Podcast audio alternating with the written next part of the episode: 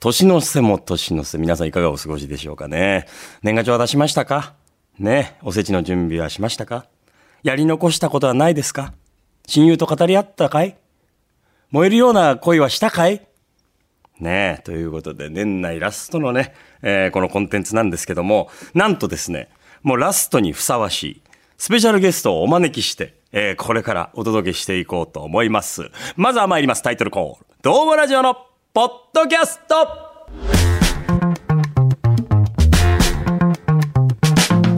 Hi everyone, this is Domo Radio Podcast. I hope you enjoy the show. Have a good time.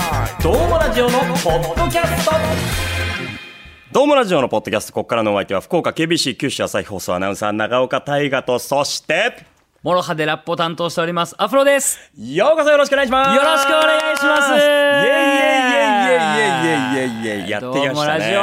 そうですよ来たぞ来ましたよね。俺だああ、俺さんだ俺だぜ、俺だ、俺だ、俺が俺で俺だ、俺で、モフロだ。モフロだ モフロさんモロハでアフロだ。えーお察しの方も多いと思いますが、今ちょっと二人は疲弊をしているんですね。そして、疲弊でテンションが裏返っているような状況ね。いや、これいい兆候。奇跡だよ。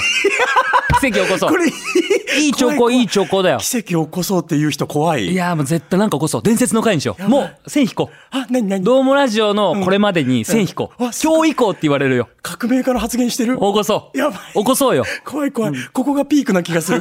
怖い怖い怖い。やだやだやだ。まあちょっとね、ことをいろいろとご紹介させていただきますと、はいお願いしますまあ今12月の本当もう末も末で、もうちょっとで2024年やってくるっていう状況だと思うんですよ、皆さんは。ただね、我々のいるこの世界は11月頭なんですね。えーまあ、ゲスト会ということもあり、まあ、モフロさんがね、んえー来てくださった奇跡が起こる会なんで、これはもう11月頭もいいんだけども、ケツのケツにね、はい年納めで、はいドカンと爆発しようじゃないかということで。いやいや、ってことはもう、あれだね、2ヶ月、まだ俺たち的には残ってるじゃん。今、現時点で言えば。そういうことなんですよ。この2ヶ月何が起こるか分かんない状態で1年振り返るってことよね。予言です。予言か。予言です。いや、すごかったね、今年。いや、特に11月からやばくなかった。順応早いって。やばかった、11月、12月。そしてここからプランないでしょ。さよならホヤマンがもうバカヒットしたでしょ。ほらー そうやってハードルを上げるじゃない？モフロさんって。そうであってほしいですよ。実際はね、今公開したばっかりで。そうなんですよ走り出したばっかりなんだけど。そうもうだってもう12月の末にはもうどんなもんだったかっていうのは大体なんとなく数字見えてるからね。はっきり出てるわ、どういう気持ちでこれを聞くかですよね。本当だよ。今日一日。厳しい。今日一日じゃないよ。昨日もだよ。そうなんですよ。だから今回なんでこうやって、ポッドキャスト出てくれてるかっていうと、まああの、アフロさんはね、えーモロハっていう二人組のバンドの、まあ MC ラッパーなわけなんですけども、今回初主演映画のさよならホヤマンが、えー上映開始となりまして、で、それがまあ KBC シネマでも上映があって、舞台挨拶で来てくれてるわけなんですよ。で、せっかくこんな時間がね、取れることもないんで、このポッドキャストやらせてもらってるんですけど、ここに至るまでに、2日間 KBC で PR アンギャをね、させていただきまして。みっちり。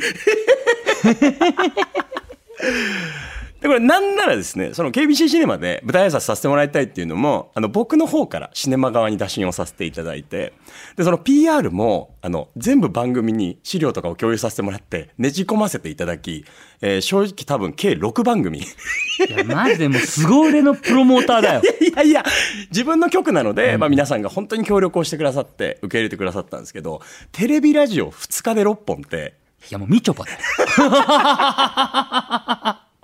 みちょぱ。二日間だけ。俺みちょぱ。2日間だけのみちょぱ。みちょぱ。面白い表現やな。本当に、ねえ。いやでもさそのもちろん6本のね、はい。出演も面白かったけど、ん。その普通にさその報道部とかさそう。なんかこうアナウンス部あるじゃんいろいろ。KBC のね。そこのさデスクのとこ行ってさ、うん一枚ずつチラシ渡してささよならホヤマンの、ホヤマンですって言って。だから面白いのが、モロハを知ってる人知ってない人でやっぱりリアクションが全然違うよね。めちゃくちゃそれがおもろくて、知らない人たちのあのキョトンというかね、何者だよみたいな。本当にね。本当。あれが面白かったでですもね。みんな優しいね。いやもうそうであってくれてよかったなとも思いますし。うん。それはなんか大河の積み重ねてきた信頼なんだなと思ったよ。いやいやあの優しいし、そのなんて言うんだろう。異物に対しての好奇心が強いんですよ。うちの局の人間。いやでも一つ言っていい、はい。好奇心もすごいけど、ん。慣れるのも早くない？俺は2日間さ俺ずっと KBC いるからさ、はい小山の格好でさこううろちょろしてるじゃんホヤマンちょっと写真は多分サムネイルで出てるかな。あの、調べるとすぐに出てくると思うんですけど、ビジュアルはね。うんうん。だいぶ奇抜でね。そう真っ赤なね。最初はなんか、おお、ホヤマンみたいな感じで、はいなんか手振ったりとかしたんだけど、もう今日に関してはもう普通にデスクでも普通に仕事して素通りして。なんか俺、あの、会釈じゃなくて、はい目でされたからね、その会釈、なんていうの、目釈っていうのはあれよ。あざっすっていうのを目で。そ う慣れちゃってんだよね。めちゃくちゃ面白いんですよ。普通にホヤマンが素通りされるっていう。あれは面白いですけどね。まあでもその2日間にわたって KBC で PR をさせていただきまして。で、このポッドキャストの収録が終わって、舞台挨拶に立つそうなんだよみたいなね。だからまあ直近の予言として、舞台挨拶どうでした？いや、満席だったね。マジで嬉しいね。嬉しいですあよね。の人も来てくれて、この人も来てくれてね。どどどいやビッグスピルバーグがね、まさかね。スピルバーグ来てんすか？まさかスピルバーグが来ると思わなかったね。嘘が減った？冗談にもならないスピルバーグはもうちょっと近いところ行ってほしかったよギータがね。ギータ？急に迎合するじゃん福岡にねすぐ迎合するスピルバーグからギータにいっぱい来てくれたんだいや、そうよ。本当に。いや、マジでこれね、今、じゃあ、正直なこと言うわよ。はい今、残り？残りえっとね28枚 ?28 枚残り。全108席かな25席になってるすごい嘘あと25席。どんどん減ってるいや、すごい。で、あと3時間ぐらいでしょ、実質。実質3時間3時間うわわわわ。そしてこの答え合わせは、ポッドキャストでは届けられないという、この歯がゆさ。そうだね。そうそうそうそうわ。これ、そうだね。どうなんだろうね。だからこれ、僕としても、まあ初めての経験だったんですけど、あ、ごめんなさい。そもそも、ここでちょっと今年を振り返ろうっていう企画だったんですが、ちょっと今の話させてもらうと、えっと、まあ、二人っきりなんですよね。今回のその、PR アンギャとか、舞台挨拶に関しては、マネージャーさんは別にいるわけじゃなく、僕がマネージャーみたいになってるじゃないですか。で、なんか、一枚一枚そのチケットが減っていく感じというか、映画館って予約するとその、席が見えるじゃないですか。予約する人も。すっげえ生々しくて。え？でもだからこそ、まあ面白いって言ったらあれだけど、ちょっとやっぱ痺れますよね。で、さ、あの、エモいのがさ、うんもう、2人並んで見る席は空いてないんだよね。そう。そうなんですよ。今時点で。だから、友達と行こうって言っても多分それぞれじじに見るのよ。基本シングルライダーしかもそうなのよ。う受け入れられないで。もそれもまたいいなと思うのはさ、はい隣に友達いたらさ、ちょっと泣くのとか恥ずかしかったりとかすることもあるじゃん、きっと。はいはいはい。でも強制的に今一人ずつになっちゃうから、そうですよ。存分に映画と向き合えるって状況？うん。無理やり貴重な経験がね、そういうことよ。できるようなシチュエーションになってきてるっていうことだよね。だから昨日の晩ぐらいに、あのー、40枚ぐらいだったんですよね。その売れてたというか予約されてたのが売。れてたのが40枚だから、そう言ったら残りだから50枚ぐらいだったってことか。そうです。60枚、60 60枚枚以上ありました。それがさ、ぐんって。すごいありがたいもう。なんか。言っていいじゃん,、うんどうぞテレビラジオってすごいこれは間違いないよこのやっぱ臨場感とかってやっぱりさ、ええこのメディア特有のものじゃない？これ生放送だったりとかさ、えで不特定多数が見てるじゃない、えうんうんうん。そのモラハのファンっていうわけじゃないじゃない？そうそうそうそうそうそうそうそこが動いてくれるっていうのはなんかたまらない気持ちになるね、うん、でも臨場感って言ってましたけどあの誰よりも臨場感あるのはアフロさんだったんで生放送の番組の中で。ね。うまくその臨場感に拍車をかけてくださって、あんなにうちの演者さんたちがねあの飲み込まれるような空気感の中であら。刺激的でしたよすごく。かましてた？かましてた。うわよかった。かましてた。でこれ毎回放送終わるとちょっと二人で答え合わせするんですよ恥ずかしいなやめろよ。どうだった？みたいな。あそこ間結構空いてた。それがまた楽しくてね。いやでもちょっとええクライマックスはさ、はい。そのアビスパがさ。そうです。こっちの世界戦ではアビスパ福岡がルヴァンカップ優勝したてっていう、そうなのよ状況なんですよ、ね。優勝したてでで優勝インタビューみたいなのやってたじゃん祝賀パレードの中で、はいねそうそうそうそう、はいはいでそのあの現地で中継でつないでてスタジオにパンと戻ってきたらそこにホヤマンがいるっていうそう。知りたかですね。そうあの夕方の僕がやらせてもらってるニュース番そうよ組で。でもう残り放送まであと1分な状態だったじゃない？あの、映画よりも苦境でしたよね、あれは。かなり厳しかった。だってみんな、アビスパのインタビューもっともっと長く聞きたいと思ってるところに、俺、ポツンと登場してさ、つい言ったよね。今日はアビスパだろっつって。これでもね、さすがだなって言ったらあれなんですけど、アフロさんにしかできない芸当というか、あの、気持ちで察知するもんじゃないですか。ああそうだねハートアンテナで、これはそうやろっていうのを察知するものじゃないですか。やっぱその感性はさすがだなと思ったし、その分僕が巻き上げて告知を入れなきゃとすごかった。これちょっとお互い褒め合いみたいな気持ち悪いんだけどさ しかも2ヶ月前のことちょっとあのスタッフさんちょっと言っとくけど長岡大河ってすごいよはずいはずいはずい。すごいマジであの、一番はずいスタッフなんですよ。それ言われると。すげえ嬉しいけど。本当にもうだって俺はもうあのあアビスパにもう白旗あげてもうその後ろでねホヤマンのその映像が流れてるけど、もうアビスパよかったアビスパよかったでも押し切ろうかなと思ってたんだけどそうですね。だから10分ぐらい、そのアビスパの選手の祝勝会生インタビューがあったんですよ。番組のケツのケツに、大ケツに。で、まさかのホヤマンが、その、一番エンド枠に1分ぐらい取られてたんですよね。で、そのアビスパのインタビュー終わりで、僕が、さあ、この方も胸を熱くしてくれるんじゃないですか？どうぞ！って言って、もう、もう、あの、答えが見当たらないみたいな。振りながらも、ごめん、ホヤマンぐらいの。で、そうなんですよね。おそう。あの、ホヤマン、マフロさんがおっしゃったよね。これね、ええ。番宣ここでしてもね、んうん。まあ、映画の宣伝してもねちょっともう正直余韻でねあの見てる人も食らってるだろうなと思ってね、うんそうもう一層アビスパに振ったんだけどちゃんときっちりあらすじをさブルーっと下一回転させながらさ、もううわーって言ってくれたじゃない、あれすごいなと思ったねあれなきゃやっぱさ情報番組として成立しないもんなんかバラエティだったら俺がアビスパアビスパアビスパって言って終わってよかったけどやっぱ最後ちゃんと情報まで投げるもみそれしましたこのトークは、あの、こっちで言う昨日の夜に、二人でパフェしながらずっと話してたんですよ。大名でパフェ食べながら、夜。あそこがだったね、みたいな。いや、あの時僕の中でもせめぎ合って、みたいな。えーそれを自分たちだけでは物足りず。でそれさ、えーはい。それさあの奥さんとやったりとかする？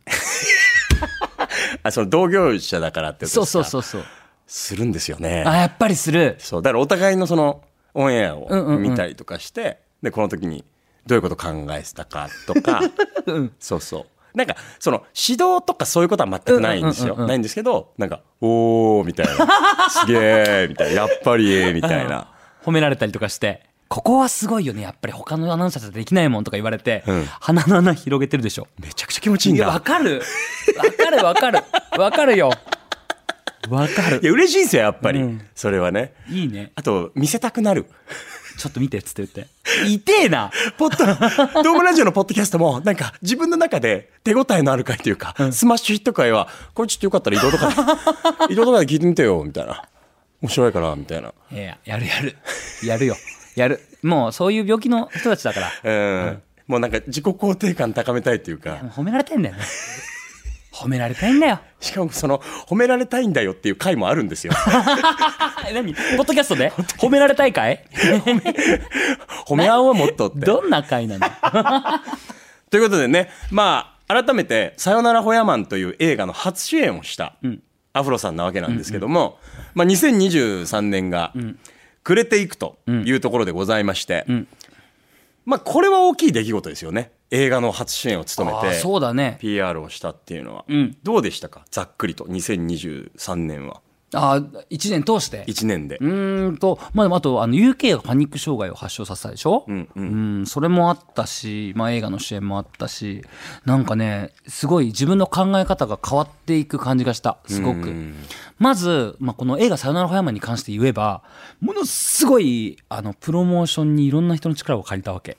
すごかったですね。本当にあのモロハではやっぱりやらなかったことだったから、んなんかこうやっぱ音楽はさ言ったらアルバム発売のタイミングでさ1曲だけ切り取って、はい先に MV で先行リリースしてさ、うんうん本質を見せた後にさあアルバムどう買ってくださいってできるじゃん。そうですよね。映画の場合はさその広告は宣伝は動画は作れるけど、うんそのネタバレができないじゃない？難しいですよね、PR が。そうなの。ってなると、はいみんな何で選ぶかって監督が有名かどうか俳優が有名かどうかで決めるでしょ？あと原作そうがあったりそうそうそうとかですね。それで言うと「さよならホヤマン」弱小だったから、うん。これはもうどうにもならんと思って、まあ、できること自分たちで全部やった上でそれでも足りなかったからマジでその影響力のある後輩とかにその PR 動画を送りつけてさで SNS で上げてもらうようにそいつのためだけに1本撮って、はい。それをもう400件ぐらい送ったのすごかったですね。あのカメラロールというか、あの、同じホヤマンのアップが400個並んでるんですよ。ブワーって。で、これをだから本当に一人一人、あの、お送りして、で、それもその丁寧な文言とともに、あの、ぶしつけなのは分かってるんですが、あの、まあ、こここういう経緯で、もうどんな形でもいいので、もうアフロから送られてきたとか、迷惑だとかでもいいので、発信をしてくださいっていうような文章とともにね。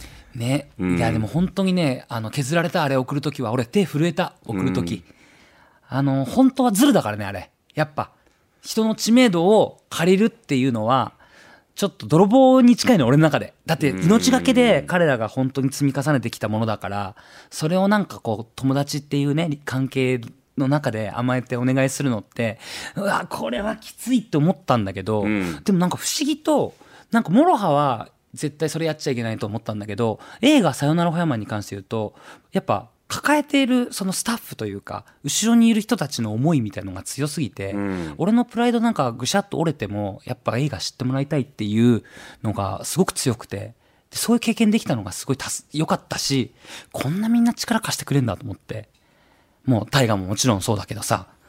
いや、でもやっぱり、こう、旗から見てても、あのーまあ、さっきの話じゃないですけど、やっぱちょっとこう、おなんていうか、躊躇するじゃないですか。そういうことって。でもなんか、さよならホヤマンに関しては、てか、映画の特殊性なのかもしれないんですけど、なんかすんなりおすすめできるというか、もうどうか見てくださいって、なんかすごい言わせてくれるような作品だったから、全然違和感がないんですよ、そういう意味では。そっかで、名だたる有名人、著名人が SNS でバンバン発信してるんですけど、それはそれで皆さん色があって、アフロさんをいじる人もいれば、ま、っすぐに告知してくれる人もいて、あ、この人、SNS でアナログなことやってるって。おうおう SNS でビラ配ってるこの人と思ったんですよ。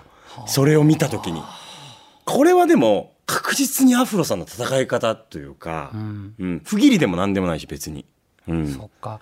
なんかね、もう一つ思うのはね、はいそうやって言ってくれるのすげえ嬉しいんだけど、俺、この、その映像を送るでしょ？で、上げてくれた人に対しての感謝とともに、やっぱ自分のイメージだったりとか、そのビジネスの仕方で上げない人もいるじゃない？うん。そういう人に対して申し訳ないなと思うの、すごく。うん。上げないっていうことを決めることってすごい心に負荷かかるし、んどっかでやっぱ俺に対して申し訳ないとかってさ、あ、もらった以上ってそうそうことですか？そうそう、んなんか俺それにもすごく胸がギュッとなるというか、ん。だからなんか俺こういうことするときに必要なのはなんかももちろんね勇気出して送るのとともにえーっとそういうふうに気まずい思いさせちゃった相手に対して、えーっともう一回自分からちゃんと歩み寄ってその気まずさを払拭するまでの覚悟があってやっぱやることだなっていうふうにすげえ思ってあだからなんか人を大切に今後しないといけないなっていう強い気持ちによりなりました。うんうんうん。でもそれはしてみないとわからなかったことでしょうし、わかったねだし、自分とその方の関係性だったりとか、キャラクターにもよると思うんですけど、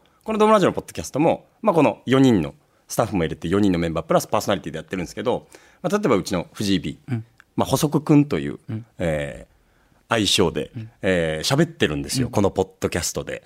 で、細くんは、その自分のイベントだったりの告知のお知らせって、どうしてもその、ポッドキャストの方でお知らせするのは、ちょっとやっぱためらうところもあったりするけど、でも僕らの関係性で言うと、もう、どうぞ言ってほしいって、自分が思いを入れてやっているイベントだったりっていうのは、たくさんの人に見てもらいたいから、どんどん発信してほしいって思いにやっぱりなるんですよね。だからそのあたりのこの関係性を見ながらお願いをしたりとか、そういう感覚が大事だなとはやっぱり思いますよね。なんかそうそういうのがさなんか一般的なって言い方するとちょっとなんかこう線引くみたいで気持ち悪いんだけど仕事ってそういうののさこう凝縮みたいなところあるじゃないその、うん。なんかミュージシャンってそこから乖離してる職業のような気がするんだよね。んなんかある種その芸術アート表現みたいないいものを作ってステージでわーってやるっていうなんかそこにちょっと俺は不自然さ自分の人生がそれでいいのかなと思ってた部分がすごくず結構ああったのね。だからなんか俺はここの心の摩擦みたいなものがなんかすごくこうみんなとの共通点というか共感できる何か一つになるんじゃないかなと思って、うんうんそう削られながらもなんか次の楽曲への手応えというか次のモロハに対しての手応えにちょっと変わっていくんじゃないかと思っているところはある。でも今のお話を聞いてて、あのー去年の2月に武道館で初めてやったじゃないですか。あの時にアフロさんが感極まった瞬間があったじゃないですか。メソメソしたね。あそこのシーンがすごい今蘇りました。なんか、それでも一緒にやってきてくれてありがとうじゃないけど、なんか、そういうこう摩擦だったりも自分の中で感じたりとか考えたりしてるししてきた上でここまで人がこうあれだけの人たちが来てくれたっていうことに対するなんか思いが溢れたんだろうなって思うとなんかすごくつながりましたね。うん、あのメソメソが。ね、なんかさ、みんなに2回泣いた、2回泣いたって言われてんのよ。はい、あの武道館で。うん。3回泣いてるからね。変なマウント取ろうとしてる。悪いけど。や悪くないけどうん別に。俺3泣きしてるから。全然悪くないのよ。本当に、うん、みんな、お前2回も泣いて、とかって言うけど、3だから。違うのよ。変なやりとり。いアーネスト・ホーストみたいな。や、スリータイムスチャンピオンじゃないのよ。ホーストも言わないから世代が3回だよなって言わないよ。ね。そうか、そうか。まあでもそういうこともやっぱ考えますよね。ミュージシャンとはいえって言ったらあれですけど。いや、そうだね。うん。人生だね。人生ですね。で、まあ UK のさ、やっぱパニック障害に関してはさ、うんうん。ぶっちゃけた話言うとさ、チキンラーメンの CM やったでしょ、俺。日清の。いやもう、それこそドームラジオでもお伝えさせてもらって、まあ大いに歓喜しましたよ。いや、あれ、うんやっぱギャラいいわけ。こんな生々しいこと言ってあれだけど。うん。で、そのギャラのおかげで、UK に、お前存分に休んでいいぞってそっか。言えたってのは、いやでもそれは良かった。本当に。良かったよ。なんか全てを肯定できるわ。いや、どっちにしても言えたと思うんだけど、そりゃね。うんそれ言えたと思うんだけど、でも本人も多分、うんそういう部分で、まあ思いっきり休めるというか、心をね、痛め切らずにというかですね。プレッシャー感じることなく、そこの部分では休めたと思うし、うん。なんかそういう生々しい、このなんだろうな、食っていくこと、そのやりたいことやっていくことみたいな実感をすごいそこで感じたのと、あと逆に金ってすごいなっていう話だったんだけど、今ね、今金ってすごいなっていう話だったんだけど、逆に、これじゃあ仮に2億3億じゃ俺が貯金持ってたとして、うん。でもライブ一生できませんってなったら俺多分誰からも必要とされなくなって、こう自分の存在意義みたいなことを見失った時に地獄だなと思ったの、難しいですよね。そうライブこれで一生できない人生を思ったそしたらうん。あこれはある種金じゃないんだなと思ったねうん。だからおあの相反する気持ちが一緒にやってきたうーん。難しいし面白い話ですよね。2023目にかかってるし。それが俺の2023すごいな。そっちはどう？あの、このラッパーっぽさなら僕負けない自信があるわ。後半に続きます。本当のやつ。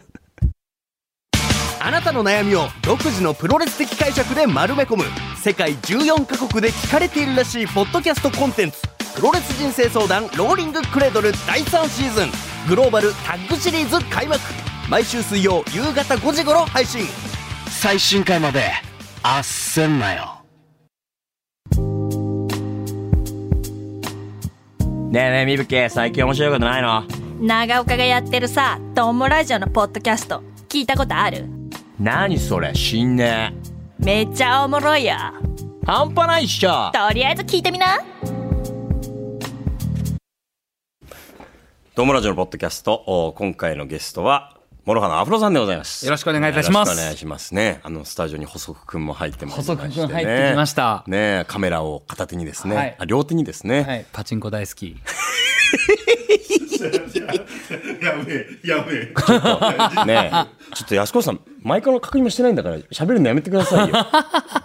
で、やめえ、じゃなくて、やめてくださいよ、その、僕が入ってきたってことはみたいな感じの風吹かすのやめてくださいよ。喋って当たり前みたいな。自分のことタレントって言ってるんですよ。違うこれが僕の2023年です。いやすごいね細くくんが タレントと名乗り出した。ああなるほど違う違う違う違う。いいね違う違う違う違う。ねえ、細くくんさ、喋るなら喋ってください。あの、あれはもう僕の、こ、こ、ここのマイク大丈夫ですか？安子さんすいませんね。細くくんが喋りたいってあれ言うけはもう僕のミスです。本当にミス。ごめんなさい。ごめんなさい。ごめんなさい。ただ僕はもう本当に裏方ですんで。裏方ですんで。写真。何？全部2でセットなの？裏方ですね裏裏方方でですすんでんで。ねえまあ、そうですね。あの、わどうしようかな。あ、うーん。え、ちょっと待って待って、自分で構築しようとしてる。う ん違う違う違う違う。びっくりした、細くん。全然、MC を託したわけじゃないのよ。写真撮りに全然ワンポイントで言うのよ。ああそうですよねあのありがとうございますあの皆さん引き続きあのお楽しみくださいびっくりした。阪神の遠山が先発しようとしてるみたいな状況ですよ。ワンポイントでいいんだから。その例えは反省だな。怖いよ。ね。え面白い。まあ、アフロさんは、ね、映画の主演を務められたり、えーもちろん、まあ、モロハとしての活動もあって、まあ、UK さんがね、うんうん。お休みしたのが1ヶ月そうだ。1ヶ月ぐらい。えっと二ヶ月弱だね。二ヶ月ぐらいか。うん。で、まあ、あー11月5日に復帰をされて、稲で、ですよね。元気でした？うん。なんかでも緊張感はあってね、うん。なんか大丈夫かなと思った。ら、まあみ、スタッフも全員ね、うんうん。で、あの、久しぶりにステージ立ってさ、で、まあ、UK ちゃんとギター弾けっかなと思って、うん。で、1曲目始めたら、俺がめっちゃ噛んだね。俺が。俺がひどかったね、1曲目。それは、噛んでしまった要因は自分なりに分析ができたんですか？え、なんで噛んだか？なぜかっていう。まあ、おっちょこちょいだからじゃない？ポップな理由やな。なんかもっとこう、肉体的なブランクなのか、そのなんかいや精神いや、かっこいいこと言おうと思えば、いくらでも言えんだよ。アフちゃんだよ。大河。モロハの。なあ。アフちゃんだよ。初めて聞いてるよかっこいいこと言おうと思えばいくらでも言える初めて聞いた一人称だよ相方のね、やっぱ不在の間、こう自分がモロハを背負っていかなきゃいけないみたいな、そういうプレッシャーがあって、えそれが次に解き放たれてちょっと気が緩んだとかさ、はいはいいろいろ言えることはあるよ。うんうんでもね、違うんだよ。何？実際、何？人ってうん。大体ミスるときって、おっちょこちょいなのよ。ためんのもやめてください。おっちょこちょいにおっ対して。ちょこちょい、おっちょこちょいなのよ。噛んだんですね。うんでも噛んでよかったですね、冒頭ね。えなんで？冒頭噛めた方が、もうなんか、なんて言うんだろう。えーそれでこう心が弛緩したりとか、うんうんあ、もう出だしで行っちゃったらもうあとは行くかみたいない気持ちになれたりもするじゃないですか。うん、まあまあまあ、言ってることはわかる。言ってることはわかるよ、わかるよ。その通りだし、うんその通りなんだけど、なんかライブってさ、そうやって言い訳するのずるいよね。まあ確かにみんなそうだよね。まあまあそうみんななんかさ、トラブル起こると、これがライブの醍醐味だぜとかって言うじゃん。うんうえーとか言ってるけどさ、なんか、そんなのちゃんとやんないとダメだぞって、やっぱいやいつも思うね、やっぱり自分にいや。なんかその、照れながらそんなんはあれだけど、でも本気でぶつかってゆえの、そういうハプニングっていうのはライブだなと思いますよ。そうだね、そうだね。それ確かに、はそれは確かにそう。思いっきり噛んだのも、めちゃくちゃ素敵だなと思いますよ。だって、自分のそのポテンシャルを超えて、本気が上回ったからじゃないですか。要は、力みとかも含めて。それはもう人間がやってることだから、むしろグッときたりしますけどね。うん、そうね。そう言ってもらえるといいけどな。うん。そう、でもなんかこうやって、あの、噛んだとか、はい。そのライブの後だとしても、言えるようになったのはこれ2023年の変化かもしれないな。へえ。それまでは。なんかやっぱ完璧演じたかったかもな、俺。うわあ難しい難しいというかもろ刃で完璧ってすごいですいえ、だってもうやっぱニート東京の時のさ、ちょっと。わあズマピーと安越さんにも見てもらいたい今すぐ。ニート東京って YouTube に調べるとあのヒップホップの皆さんとかラッパーたちがグリーンバックでインタビューに答えるニート東京っていうコンテンツがあるんですけどアフロさん出た回があってめっちゃかかってるんですよ尖り狂ってんすよ。なんか好きなヒップホップのアーティストいますかって言われたら食い気味でいないっすね。そんなこと言ったら勝てないじゃないですか。言ってんね細くくんが笑ってるいや、なんか、いや、でもそれそれは本当なんだよ。その気持ちは今もある。当然あるんだけど、俺、それ見てびっくりしてさ、やっぱり。うんうん全然可愛くなくて。で、無理してる感がやっぱ俺本人だからめっちゃ伝わってきて、うんあ、これはこのまま行くのも突っ走る力があれば、うんその強さがあればいいけど、はい。俺ちょっとこれずっとやれないなと思って、ああこれ 2023? まあもうちょっと前ぐらいからだけど、22ぐらいのがそれこそ武道館を終えたぐらいだ、あ辺からそうなってったけど、よりはい。23は、あの、なんだろうな、そういう自分の、うん、あんまり上手じゃないところ、うん、おっちょこちょいなところも、なんかこう別に見せても平気になってきた。うーん何がそれは経験がそうさせたんですかねそれこそ小山やったりとかそういうわけでもないんですかね飽きたんかも。そういることに尖ってることに。へえうん。それはでかいですねまあ、尖ってることに飽きたし、んあとライブにもちょっと絶対的な自信があって、どんだけちょけて半笑いでも、なんかライブハウス来てもらったら、あ、なんかちょっとあの態度改めなきゃなって思わせるだけのものができる自信がめちゃめちゃあって今。うわー強いうん。あの僕の個人的な趣味になっちゃうんですけど漫画のキャラクターで好きなキャラって系統で言うと普段ヘラヘラしてるけど本気出すとめっちゃ強いやつなんですよ。うんうん。呪術廻戦の五条悟とか、はいはいはいスラムダンクの仙道とか、うんうん。その振り幅というか、自信があるからこそ豊かであれるみたいな、なんかその次元に来てる感じが今一番気持ちいいね。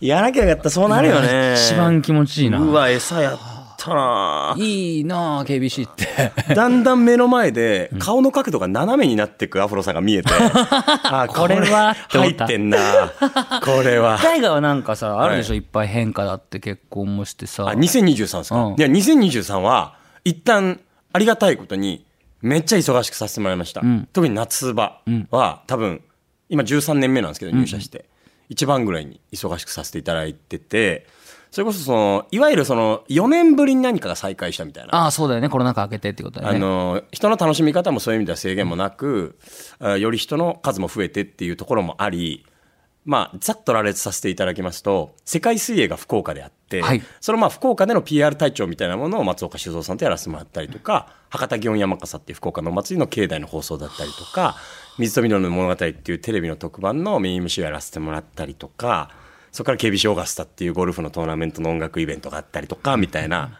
のがなんかギュッと詰まってでふそれに付随して、えー今回のその「さよならホヤマン」の舞台挨拶だったり、今までやったことないようなこともいろいろとこうなんて言うんだろうぐるぐる上に向かって回っていった感じ。そして何より結婚、うん。はい。大きかったっすまずちょっとじゃあ仕事の方から聞きたいんだけど、い印象的だったのは何？一番印象的だったえーっと僕の中で印象的だったのはえーっと本当個人的なところであのスポーツっていいなって思いました。なるほど。うん。あのまっすぐに応援できる、うんうんうん。すごく気持ちがいい、そして国も関係ない、そういう意味では政治も関係ない、ん。無邪気にものを感情移入できたり応援できるっていうのはスポーツって素晴らしいなっていうのを生で見て感じましたそっか。今年は特にそっかそっか。ん今挙げたね、仕事の中にもスポーツたくさんあったもんね。そうなんですよそうだよね。世界水泳だったりとかあとはバスケットボールのんうんワールドカップとか、まあ学生スポーツもあったんですけどまあいろいろと生で感じさせてもらったり番組の中で扱わせてもらう機会があってそれをやってる時ってすげえ気持ちいいんですよ。でそういう意味では、まあ辛いニュースとかもあるし、えーちょっと心が暗くなるところもあるんですけどもうなんかもうオアシスみたいな、スポーツだみたいな気持ちになれるのは。で世の中的にも去年の秋に、えーサッカーのワールドカップがあって、3月に WBC があってで世界水泳があったりとかバスケのワールドカップラグビーのワールドカップとか、その世界のスポーツイベントみたいなのがギュッと詰まってたんでめちゃくちゃ楽しかったっすよね。しかもだって世界水泳は松岡修造さんとでしょ？そうなんですよ。心の師でしょだって。もう僕の憧れです。ずっと憧れ。どうだったの？その。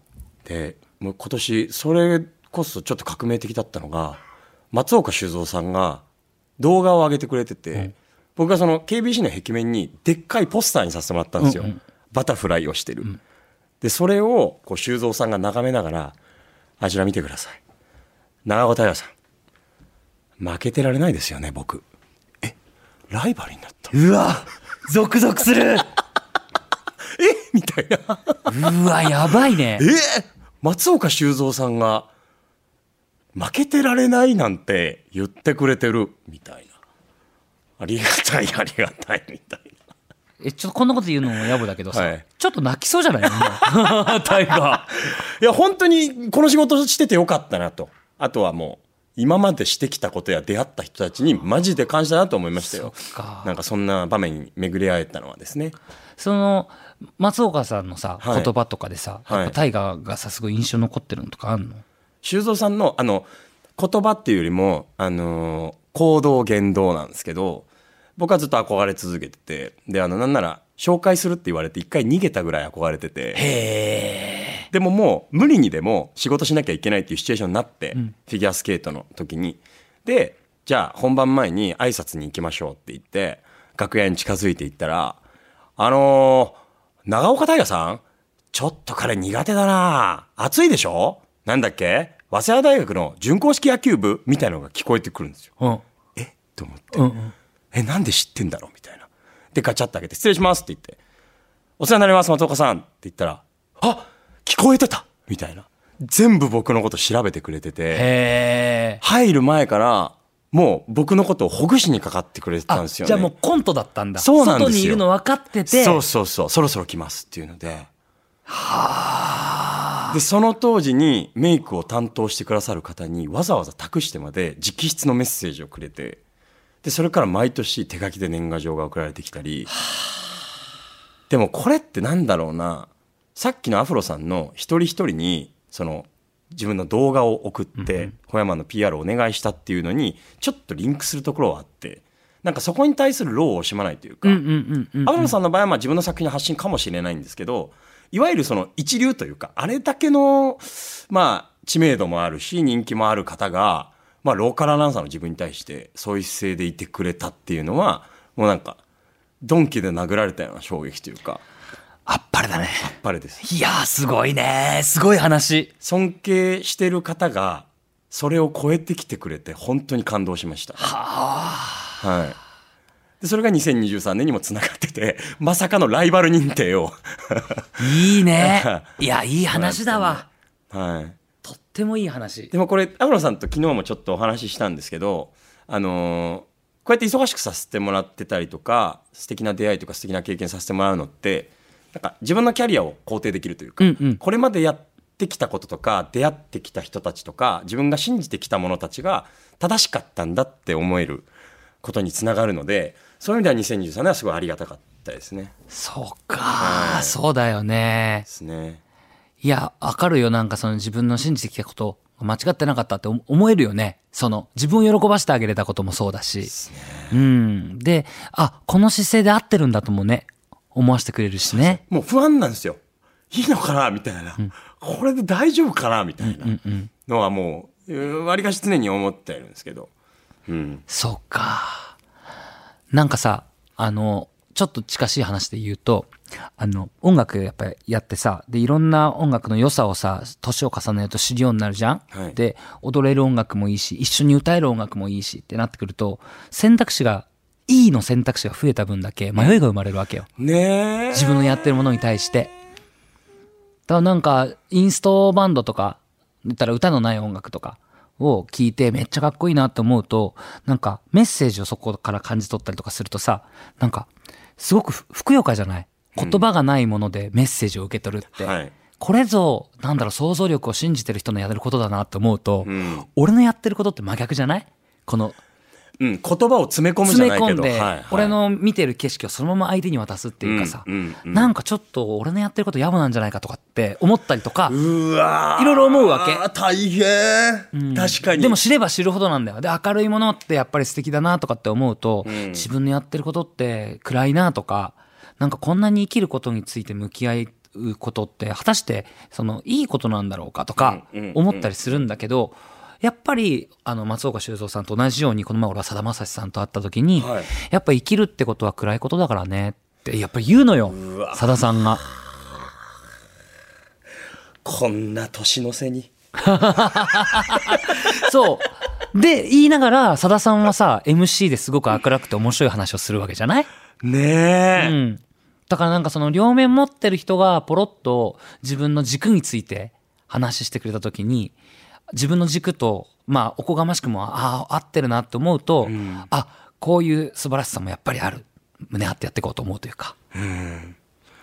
そういう経験ができるってやっぱり幸せだなって思いますよね。ねこれね、だから思うんだよ最近さ、はいそのバンドの若い子とかがさ、いあの、どうですかねつってこのままやっていこうか迷ってるんです。つって自分の才能に自信がないみたいなことをポロッと言うわけよ。うんうんうん申し訳ないけど、この才能ある、ないを判断できる場所に立つまでは、とりあえずバイタリティだよっていう、なんかそこジャッジしてもらうとこに立つまでがめっちゃ大変っていうかさ、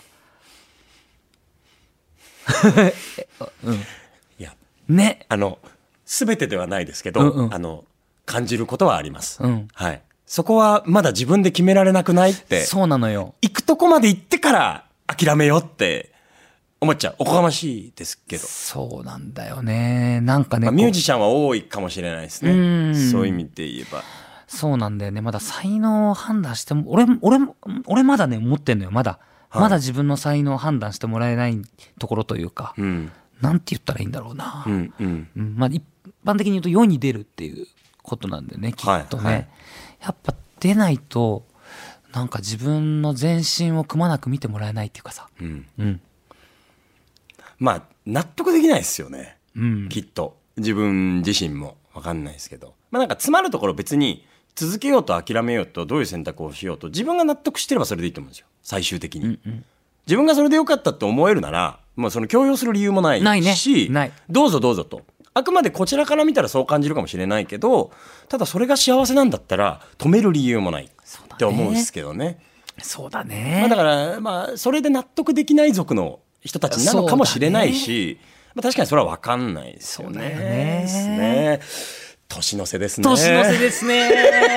いやね、だからさ、これ、年が変わるわけじゃん。そうですね。俺今年のブームの話でいいじゃん。ブーム？今年のブーム。じゃ年の瀬の話なんだけど、はいはいまさに。。アフロさんの？うん、こはい。のブーム。新品にするっていうはあ。ブームがあったの。何を？あの、あらゆるものを。すべて？いや、あの、これちょっと、あの、深い話なんだけど、え、こっから？あのさ、はいはいぶどう食べるじゃん。ぶどう食べる。ぶどう食べるじゃん。うんその表に出てるやつを食べきるじゃん。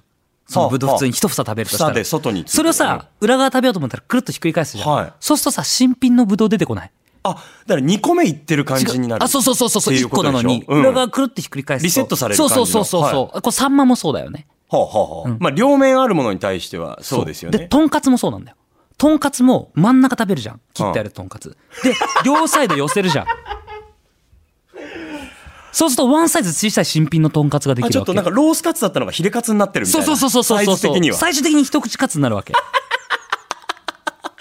なるほど。で、もっと言うと、はいその、アイスコーヒー頼むじゃん。はい。ね、アイスコーヒー頼んで、うん半分ぐらい飲んだ後に、あの、お冷やを足すの。そうすると、新品のアメリカンになるの。ちょっと三つ目は違うかも。